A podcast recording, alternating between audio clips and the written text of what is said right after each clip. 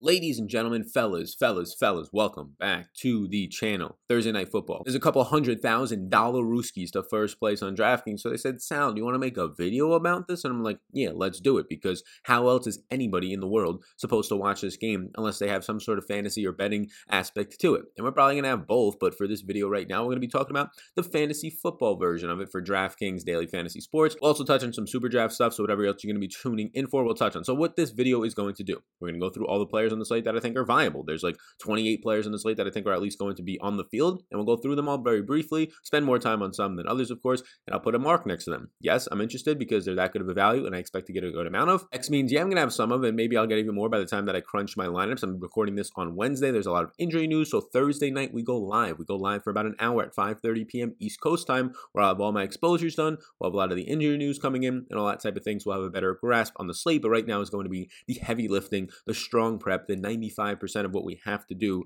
before the slate starts. And then maybe I'll even put a no by a player, meaning that I don't have any interest because they don't look like a good value, they're not going to be on the slate a lot, or just because of their price point. Again, not a good value. I don't think I'm going to be getting there a lot in the optimizer. I have my projections done. I have my rankings done. All that stuff is currently up on Patreon. If you are a Patreon and you are a member of Priority or the Hall of Fame package, you currently have access to all this information. Again, linked down below, patreon.com backslash sal underscore vetri underscore, or you can just click the link. You can check out all that I have to offer on Patreon. These showdown slates are just the beginning of it. 20 plus pages game by game notes for the main slate, projections, rankings, closing thoughts, podcast, and more data for the main slate as well. You can check all that stuff out and more linked down below on Patreon. If you are a fellow who wants to win all the dollar rooskies on Thursday night, the hundreds of thousands of dollar rooskies, potentially by yourself, and you want to be more informed, that's the better way to do it, right? The more informed you are, the more information you have, your bigger edge, you're in the right spot. And I appreciate it right now. If you could hit the like button and subscribe button. Our next step on the YouTube version of this show, shout out to the people on the podcast, is to hit 30,000 subscribers. We're very close to that, right? So please do hit the like and subscribe button. I do appreciate all of that in advance. If you're listening on the podcast, we're about 10 away reviews from 500 reviews. Really helps out a ton. I give $50 away to one person a week. At the end of the week, I reach out to somebody who leaves a podcast review, five star rate review on Apple. If you're on an Android device on Stitcher, just leave a way for me to contact you, say something nice about the show, and you get that as well. So, with all that said, let's get into the showdown today where we're going to go by each player. Before we do, I will call out that Superdraft is the sponsor of the show. Superdraft is a multiplier format. It's not salary cap like DraftKings or FanDuel or Fantasy Draft used to be. It is a multiplier format. So, for example, on this slate, Sam Darnold gets one times his points because his multiplier is one. But Brett Rypien, who has now been named the starter, if you have not already heard, for the Denver Broncos over Jeff Driskel, they're saying Driskel might be involved still because of his mobility, but Brett Rypien has a 3x multiplier, meaning that he's basically priced as a backup quarterback still, meaning that he gets three times his points. Because of that, currently, Brett Rypien, and uh, Rippin, whatever you want to pronounce his name, I'm sorry if I'm pronouncing it wrong the first time, has 36 fantasy points currently in my projections for Superdraft. That is currently about nine more than anybody else on the slate. So even if he has a really bad game, he's still going to be projected out as one of the highest projected plays because of the amount of usage he'll have. So as long as he doesn't get hurt or pulled pretty early or anything like that,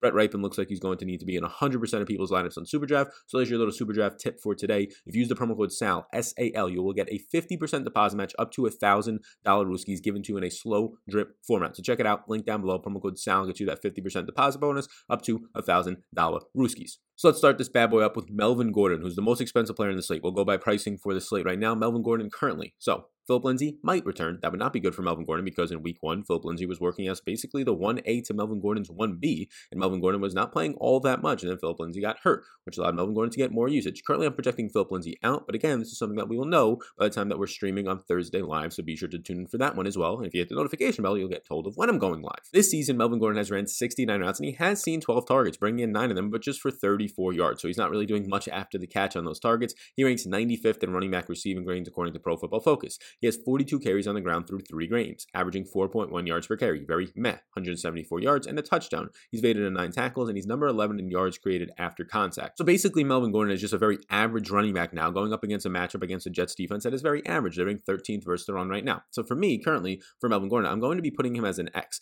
He cannot be a no, even at this price point, even though he's extremely expensive and likely very much overpriced. He cannot be a no for me only because of the fact that he is probably, if there is no Philip Lindsay, and that's the assumption that I'm currently working on, he is probably going to see 15 to 16 to 18 plus touches. And anytime that's the case, especially for a guy who gets all the red zone work in his offense, who has an upside to score two touchdowns, I don't think he looks like a great captain, but he at least is going to have to be in play for the flex. I have Melvin Gordon looking like one of the worst value plays on the slate because he's so expensive. Melvin Gordon, I don't really know how much of a difference there is between Melvin Gordon and all the Jets running backs, and that's pretty bad when the Jets running backs are Kalen Ballage, a rookie, and Michael Perine, who looks pretty decent, and Frank Gore. Yes, I think Melvin Gordon is a better running back overall, but when you're factoring in the price point of him being almost $5,000 plus more expensive than all those other guys, it's really difficult to starting to get there. Next up, we'll go to the quarterbacks, the first one being Sam Darnold. Sam Darnold ranks 33rd in overall protection for quarterbacks this year based on his offensive line.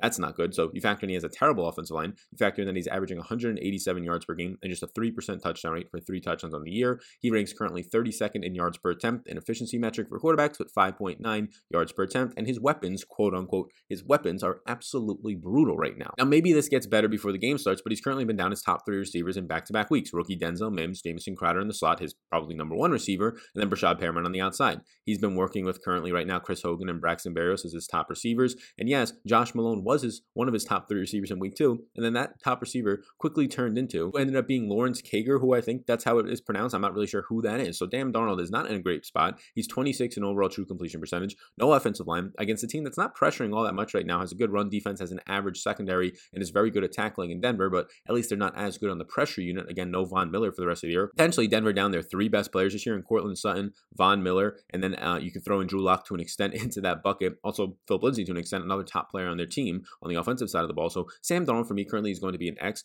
Both of these quarterbacks, I have Sam Darnold projected out for more points than Rypien right now, but it's not by that much. Both of these quarterbacks are in the 10K plus range. Honestly, on this slate, both of these quarterbacks should probably be in the 9K range and even arguably the 8K range based on the projections that I have for them. The good news for Sam Darnold is that as the week goes on, things can only get better. There has not been an update as I am recording on Breshad Perriman. He is considered week to week with an ankle, but Crowder has been logging quote unquote limited practices. Now, he really hasn't practiced this week. Usually, like a Monday and sometimes on Tuesdays, they estimate the injury report. So people like actually haven't been on the field. So we're really going to get to see today on Wednesday who's going to be practicing in back to back days and who's going to be potentially playing and not playing for tomorrow based on if they're going to be limited, if they're going to be probable, questionable, doubtful, all that type of stuff. So Sam Darnold is going to be a maybe for me. Again, the price point just does not make this all that appealing. And next up, Brett Rypien, who looks like a fantastic play in Superdraft because he has a 3x multiplier, meaning that they still have him kind of projected and they have him priced as if he's a backup quarterback when we know he's not. He's the starting quarterback. So it would be as if on DraftKings that today he was like in the 7 or 6K range. Yes, on Superdraft, he looks very good. He is a top play. Now he's averaged 8.3 yards per attempt in his final two years at Boise State. He was an undrafted free agent out of Boise State, but just 5.9 yards per attempt last week, but it was only nine targets. A small sample.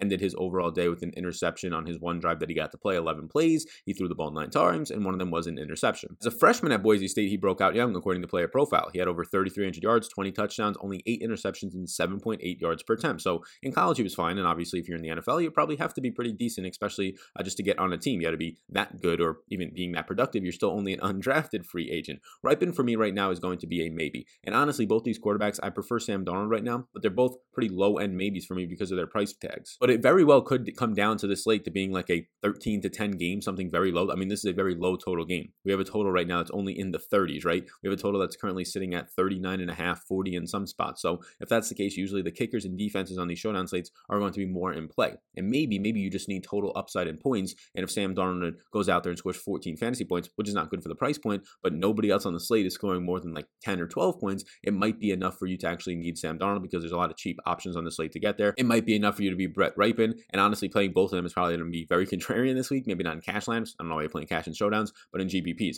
But for right now, they're both going to be maybes for me. And the next player that we move to is Noah Fant. Noah Fant at $9,000 with Brett Rypien as his starting quarterback. He saw one target in those nine throws that Brett Rypien has. Right now, Noah Fant leads this team with 103 routes run through three games. He's seen 21 targets. He's brought in 14 of them, 184 yards, and two touchdowns. As a tight end, he's seen a very nice 96 yards after the catch, 13.1 yards per reception, a 67% catch rate. He's in the slot over a quarter of the time, 28%, and he's seen three deep targets. My issue with Noah Fant is one, the price point of $9,000. I only have currently a peek behind the curtain, a little uh, sample here 9.5 projected fantasy points for Noah Fant. In GPPs, I have him graded as a B minus play, and in cash right now, I have him graded as a B minus play. He has a touchdown upside. He's going to be the number one touchdown option on this team, at least in the passing game. I would say overall, it's probably Melvin Gordon going to lean on the run a little bit more, probably even by the goal line right now with the quarterback that they're going to be throwing out there. But it's really tough for Noah Fant to try and get anything going. He's going to have to probably score a touchdown. A five catch, 40 yard day for Noah Fant, a six catch, 40 yard day for Noah Fant at this $9,000 price tag might not be enough if you're trying to get somebody else up here in this salary range, right? It's it's really difficult to fit in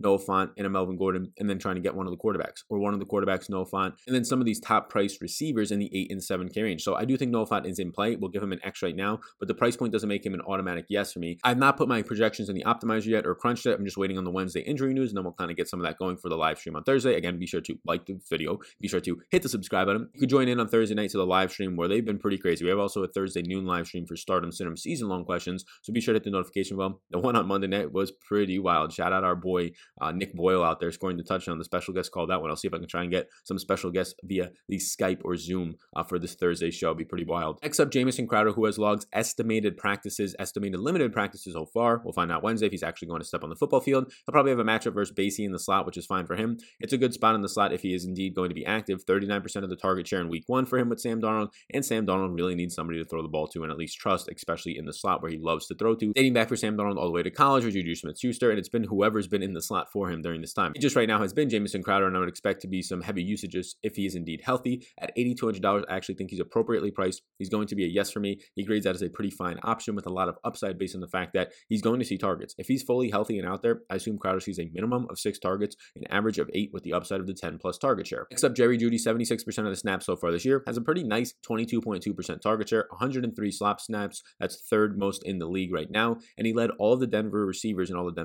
players in week three when Rypien threw nine times. He was targeted on three of them. Again, extremely small sample, but at least nice to see him. He was actually targeted on Rypien's interception as well. Uh, so Denver is number five in pass plays right now. I assume this is going to continue to be the case. They come into this game right now, though, as about three point favorites, two and a half point favorites, which is pretty damn crazy and says a lot about how bad the Jets are and how much respect or lack of respect right now that this Vegas has for this Jets team and how bad they look. So right now you're getting 286 air yards for Jerry Jeudy. That's top 15 in the league. And he's going to have a matchup against Poole, probably in the slot right now. Hamler's been playing on the outside a lot. Jeudy is primarily playing in the slot. So I do think Jeudy's in play. At 7,800, I would prefer Crowder if Crowder's healthy. So that's why we're going to be making Jeudy right now in X. But he is leaning pretty closely for me uh, to being a yes, uh, just based on the fact that he's getting so much usage and really so much usage downfield. The issue is now they have another quarterback change, third quarterback change, and just because of injury and players not playing well in four weeks at this point. So it's going to be difficult to see how consistent we can trust him at this price tag. Next up for me is Braxton Berrios, and Braxton Berrios would move to the outside if Crowder is going to be back. He might actually not even get that much playing time. They might just not play him all that much and keep Chris Hogan or Josh Malone or Lawrence and Cager on the outside if Perriman's not back, but Crowder is back. Berrios is primarily a slot receiver for this team. He's ran 62 routes the last two weeks, which leads the team. He's caught 10 passes, 123 yards, and two touchdowns. He's looked pretty good, but just a 13% target share for him on the season. Is he their wide receiver one? Question mark. Based on last week and based on the week before, yes, I think he's their wide receiver one over the past two weeks. So he's going to be in play for me. But if Crowder is in, and obviously if Crowder and Perriman are in, don't play these guys, especially since they're priced up. But I don't think Perriman's going to go. We'll get more news on that. But if Crowder is in, $7,200 for Braxton Berrios is way too much for me, in my opinion. Now, he has a 2.35x multiplier in Superdraft. I think that actually looks pretty good. It looks decent to an extent. So Berrios will be in play for me, but I'm not that thrilled to pay $7,200 for him. I'd rather pay it for Jerry Jeudy. I'd rather pay it for Crowder as long as he's in. If Crowder is out, then yes, obviously there's not as many options now at all for this teams, and Berrios will operate as a number one wide receiver. Frank Gore so far in the last two weeks, 36 attempts and three targets. He's seen 39 opportunities in the past two weeks, but this is not a good spot. He has seen six red zone touches on the year, but Denver ranks number three in run defense after being the number one run defense in the entire league, according to Pro Football Focus last year in 2019. It's a brutal offensive line versus defensive line matchup right now for the Jets. It's a negative 25% run blocking advantage for the Jets compared to average. That is not very good. He's ran 21 routes. Frank Gore seen three targets, 3.4 yards per reception, and just a 3% target share. Frank Gore is now priced to $6,400. I only have him projected for around seven fantasy points. Frank Gore is going to be our first no on the slate right now. It is just an absolutely brutal matchup. And if anything, he's starting to seize his role, even though he has seen good usage the last two weeks. But if you compare week two to week three, Kalen Ballage saw a little bit more usage, and the rookie Michael Perine saw a lot more usage. So Frank Gore at that price point, he's going to only be able to pay it off, in my opinion, if he needs these two touchdowns. He's getting enough touches to be able to, especially in the red zone, two touches in the red zone per week so far. But I'm just not going to be banking on Frank Gore's one to two to three yard touchdowns in this game, hoping it doesn't happen, and we're probably not going to play a lot or any of Frank Gore. Next up is Phillip Lindsay. There's a chance he returns. I currently have him projected as a no and not playing. I'm going to be putting him as a maybe for the purpose of this video because if he does play, I do have interest at 6,200. Again, if he's healthy, he was operating as basically the 1A to Melvin Gordon's 1B as the number one workhorse back on this team in week one before getting hurt. Any interest that I currently have in Melvin Gordon, who I've projected out as right now the highest scoring player on the slate, even though he's the most expensive, doesn't make him look like that great of a play, it would drop. It would drop a lot more. And I don't know how much Melvin Gordon I would actually get to if Phillip Lindsay was to return, who would be then the primary pass catching back to an extent, right? We saw that in week one, and maybe even the one to see the most carries on the ground in week one, and that's what we were seeing before he got hurt. So right now, Phillip Lindsay at 6,200, yeah, his price point might be a little bit of expensive, but I'm going to be putting him in as a maybe right right now. Another big reason as to why he's a maybe is just if you look at the six and five K range, we're about to get to it, there's really not a lot of people in his price range. So if you're stuck in that price range, I would prefer Philip Lindsay if he's healthy to Franco right now. I might even prefer him to Braxton Berrios if Jamison Crowder was to play. Then I do prefer him to the guys below him, as in Kalen Ballage. Kalen Ballage is so expensive right now. It makes no sense to me at $5,800. Through two games, he's seen 10 opportunities, just three carries and seven targets. Now he's brought in all seven of those targets, but I don't expect that to continue. He brought in five of them, five targets for five receptions in week three. He's had no red zone touches. He's had 69 total yards so far, 14 routes run. So on his 14 routes, he's seen seven targets and seven receptions. He's seen a 50% target rate on his routes run. That is not going to continue by any means. That would, you know what that tells me? That tells you that last week they were trailing by a lot to the Colts and they were in just pass happy mode. He was running all of his routes in the second half and they were trailing from behind and they were just checking it down to Kalen Ballage. I'm not going to expect that, especially in a game today where they're only three point, two and a half point underdogs.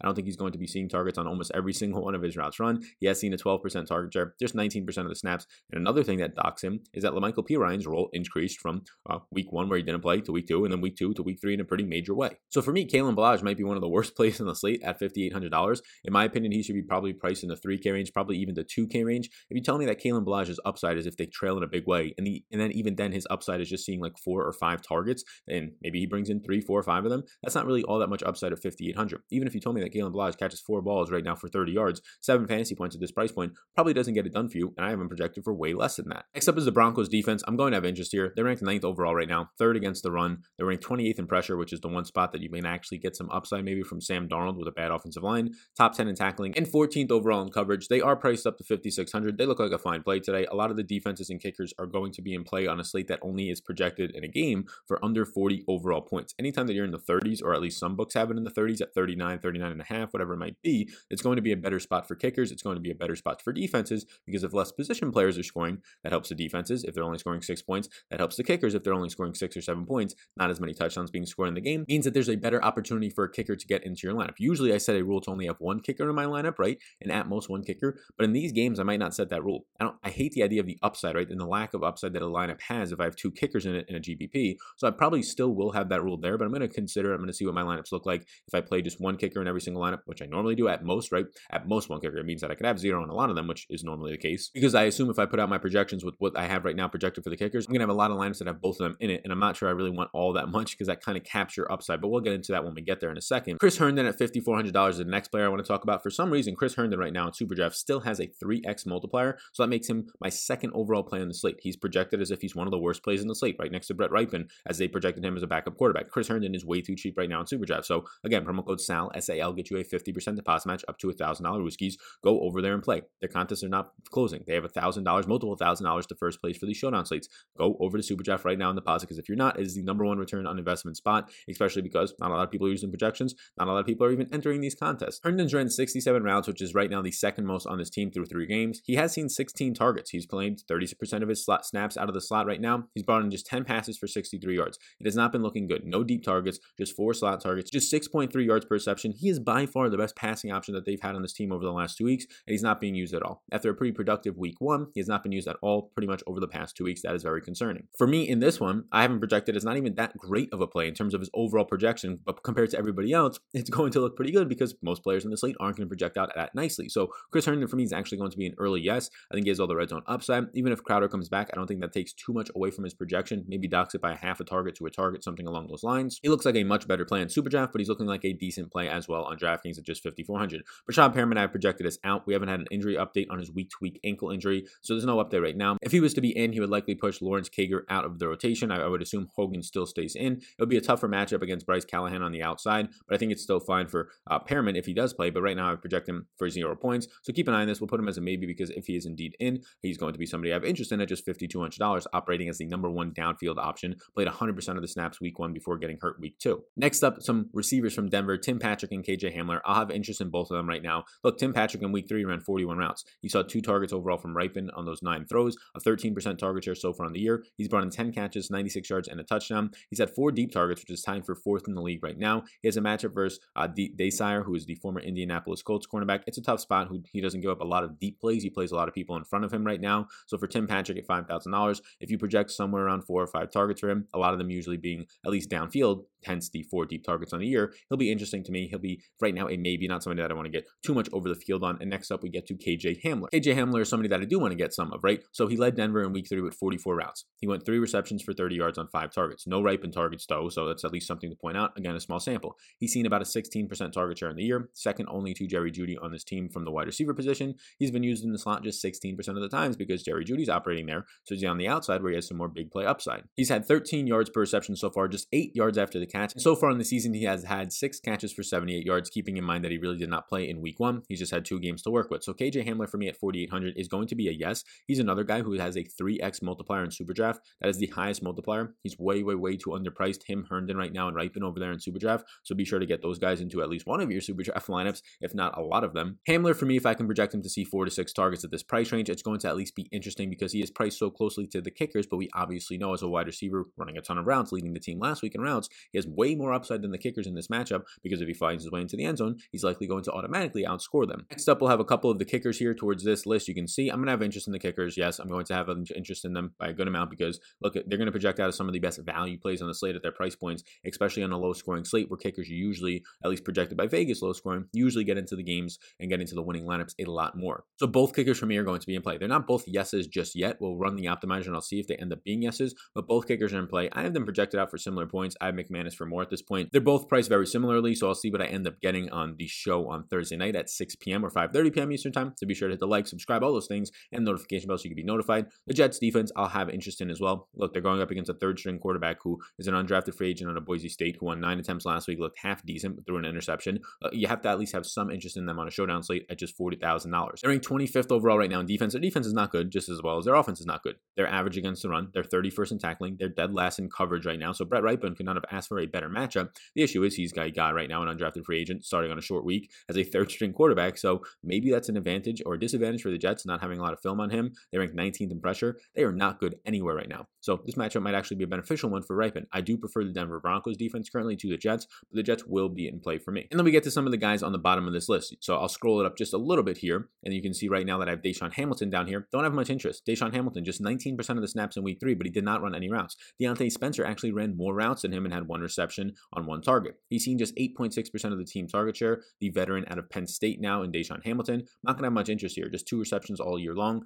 at $3,400. I don't know how he's not a 3x multiplier. I'll have no interest in DaeSean Hamilton, who seems to have gotten pushed out of the three wide receiver sets last week for Diontae Spencer. Maybe there was an injury that I didn't see, but for right now, I'm not going to have interest either way. Chris Hogan is cheaper. I don't know how than DaeSean Hamilton. Chris Hogan is running a lot of routes. Now, keep in mind, if indeed Breshad Perriman is back and Crowder is back, I don't have as much interest in Hogan. But if it's the same wide receivers in a short week that they're going to roll out there that they have for pretty much the past one to two weeks, I will have a good amount of interest in Chris Hogan. Yes, he got goose egg last week. He had no catches. He didn't see any targets. But he's been playing 94% of the snaps this year. He's been seeing almost a 17% target share. He's ran 90 routes and he has 94% route participation. So pretty much almost every single time Sam Darnold drops back, this man in Chris Hogan is also running a route on those. He's had seven catches for 75 yards on the year. Keep in mind, that's just through week one and two because he was goose egg last week for no catches, no targets. So he ran 25 routes though, so he was still involved in week three. And it was just a wacky game flow all over the place where they were checking the ball down a ton. They were 50 50 run pass, even though Sam Darnold threw two, two pick sixes and was down by a major amount. So right now, $3,200 Chris Hogan, he has a 2.9x multiplier in Superdraft.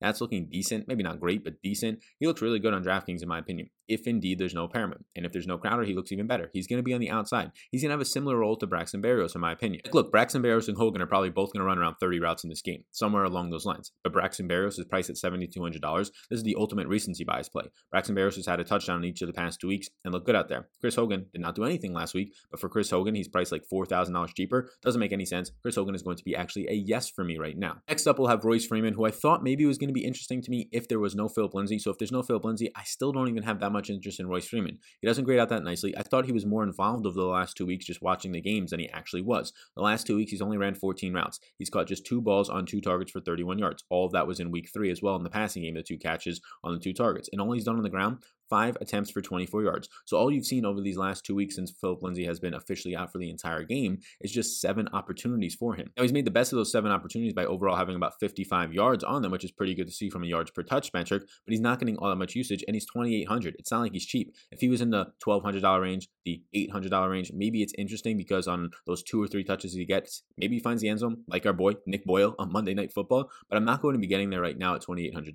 The rookie running back, Michael Perine for the Jets out of University of Florida. In week three, his role increased compared to week two. He had seven carries and he had two targets. So nine opportunities at $1,800. If you gave me that again, I'd sign up for that all day on a showdown slate. He ran 12 routes and he ended up seeing two receptions on those and he played 35% of the snaps. So over a third of the snaps. On the season, he has 4.1 yards per carry and he's evaded two tackles. Look, La'Mical Perine's role from week two to week three, he was out week one, increased in a major way. So if you're telling me, even if La'Mical Perine, and this is a game where they're trailing by a ton the entire game, he ends up seeing seven carries. Maybe there's an opportunity it goes up again. Maybe he sees 8 to 10 carries in this game. Maybe he runs 15 routes and he sees two more targets. If Michael Perine, and he can go out there and obviously see just four touches and it does not do anything for you, four touches for like 20 yards, and you're just sitting there with a dud in your lineup at two fantasy points. But on a showdown slate, it's all about opportunity. And if Michael Perine at just $1,800 is going to get maybe six touches, maybe 10 opportunities, maybe the role increases and the game stays closer than it was a blowout last week, and they give him a couple more carries, right? So this role increasing is the reason why I don't like it a priced up Kalen Ballage. I don't like a priced up Frank Gore because he's only $1,800. So for me right now, Michael Perine is actually going to be a yes. Now, it doesn't mean I'm putting him into 100% of my lineups. It just means based on his price point and the usage that I'm going to project for him, it makes him an appealing play at this price tag. Now, an appealing play might just be four fantasy points. And maybe that's enough. Maybe it's not enough, depending on how much everybody else scored and what it allows you to open up in your lineup because there are some expensive players in the slate. So he's a yes for me right now. That does not mean he'll be in 50% of my lineups. It might mean I have 15% of Michael Perine, but the field's only going to have like 7%. So I'm double the field. So we'll see what ends up happening once I crunch all my lineups.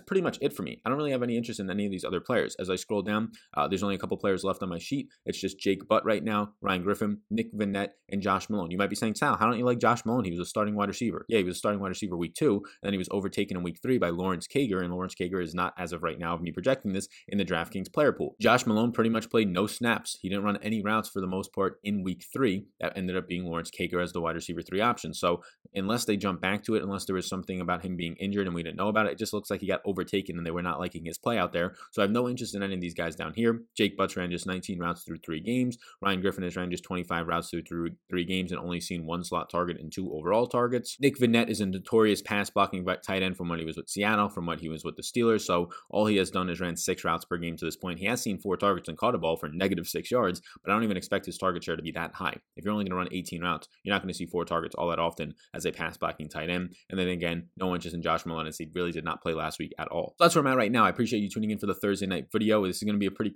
crazy slate. The only reason you're watching is for fantasy or betting purposes. Please do before you go hit the like button, hit the big old subscribe button that's popping up on the screen right now, and check out Super Draft. My best Super Draft plays right now, as it stands. Brett Rypien, not even close, will be the top play for me. Chris Herndon will be number two in that regard, and then KJ Hamler will be number three. Those are my top three Super Draft plays by a decent margin. So be sure to sign up and use the promo code SAL S A L upon your first deposit for 50% deposit match up to $1,000. You won't get it instantly. It will become in a slow drip format, meaning that the more that you spend and you play, they will cancel out the rake for you and put money into your account to kind of combat and kind of cancel out all the way the rake. These contests aren't filling. You're going to have the best ROI chance on Super Draft, especially on these showdown slates where not a lot of people play them and not a lot of people have projections like I do. I have a lot of projections, rankings, all that stuff, models, uh, 20 pages of game by game notes, a lot of other stuff as well for the week four and every single slate that we're going to have for the NFL, even into the XFL when that starts. It's very exciting. Link down below on my Patreon. You can check it all out. Patreon.com backslash Sal underscore Vetri underscore. Again, all that stuff is linked down below on my Patreon. Thank you so much for tuning in. Like and subscribe before you go. Support Superdraft, and you can follow me on Twitter for the rest of my content schedule for this week and the weeks moving forward at Sal DFS.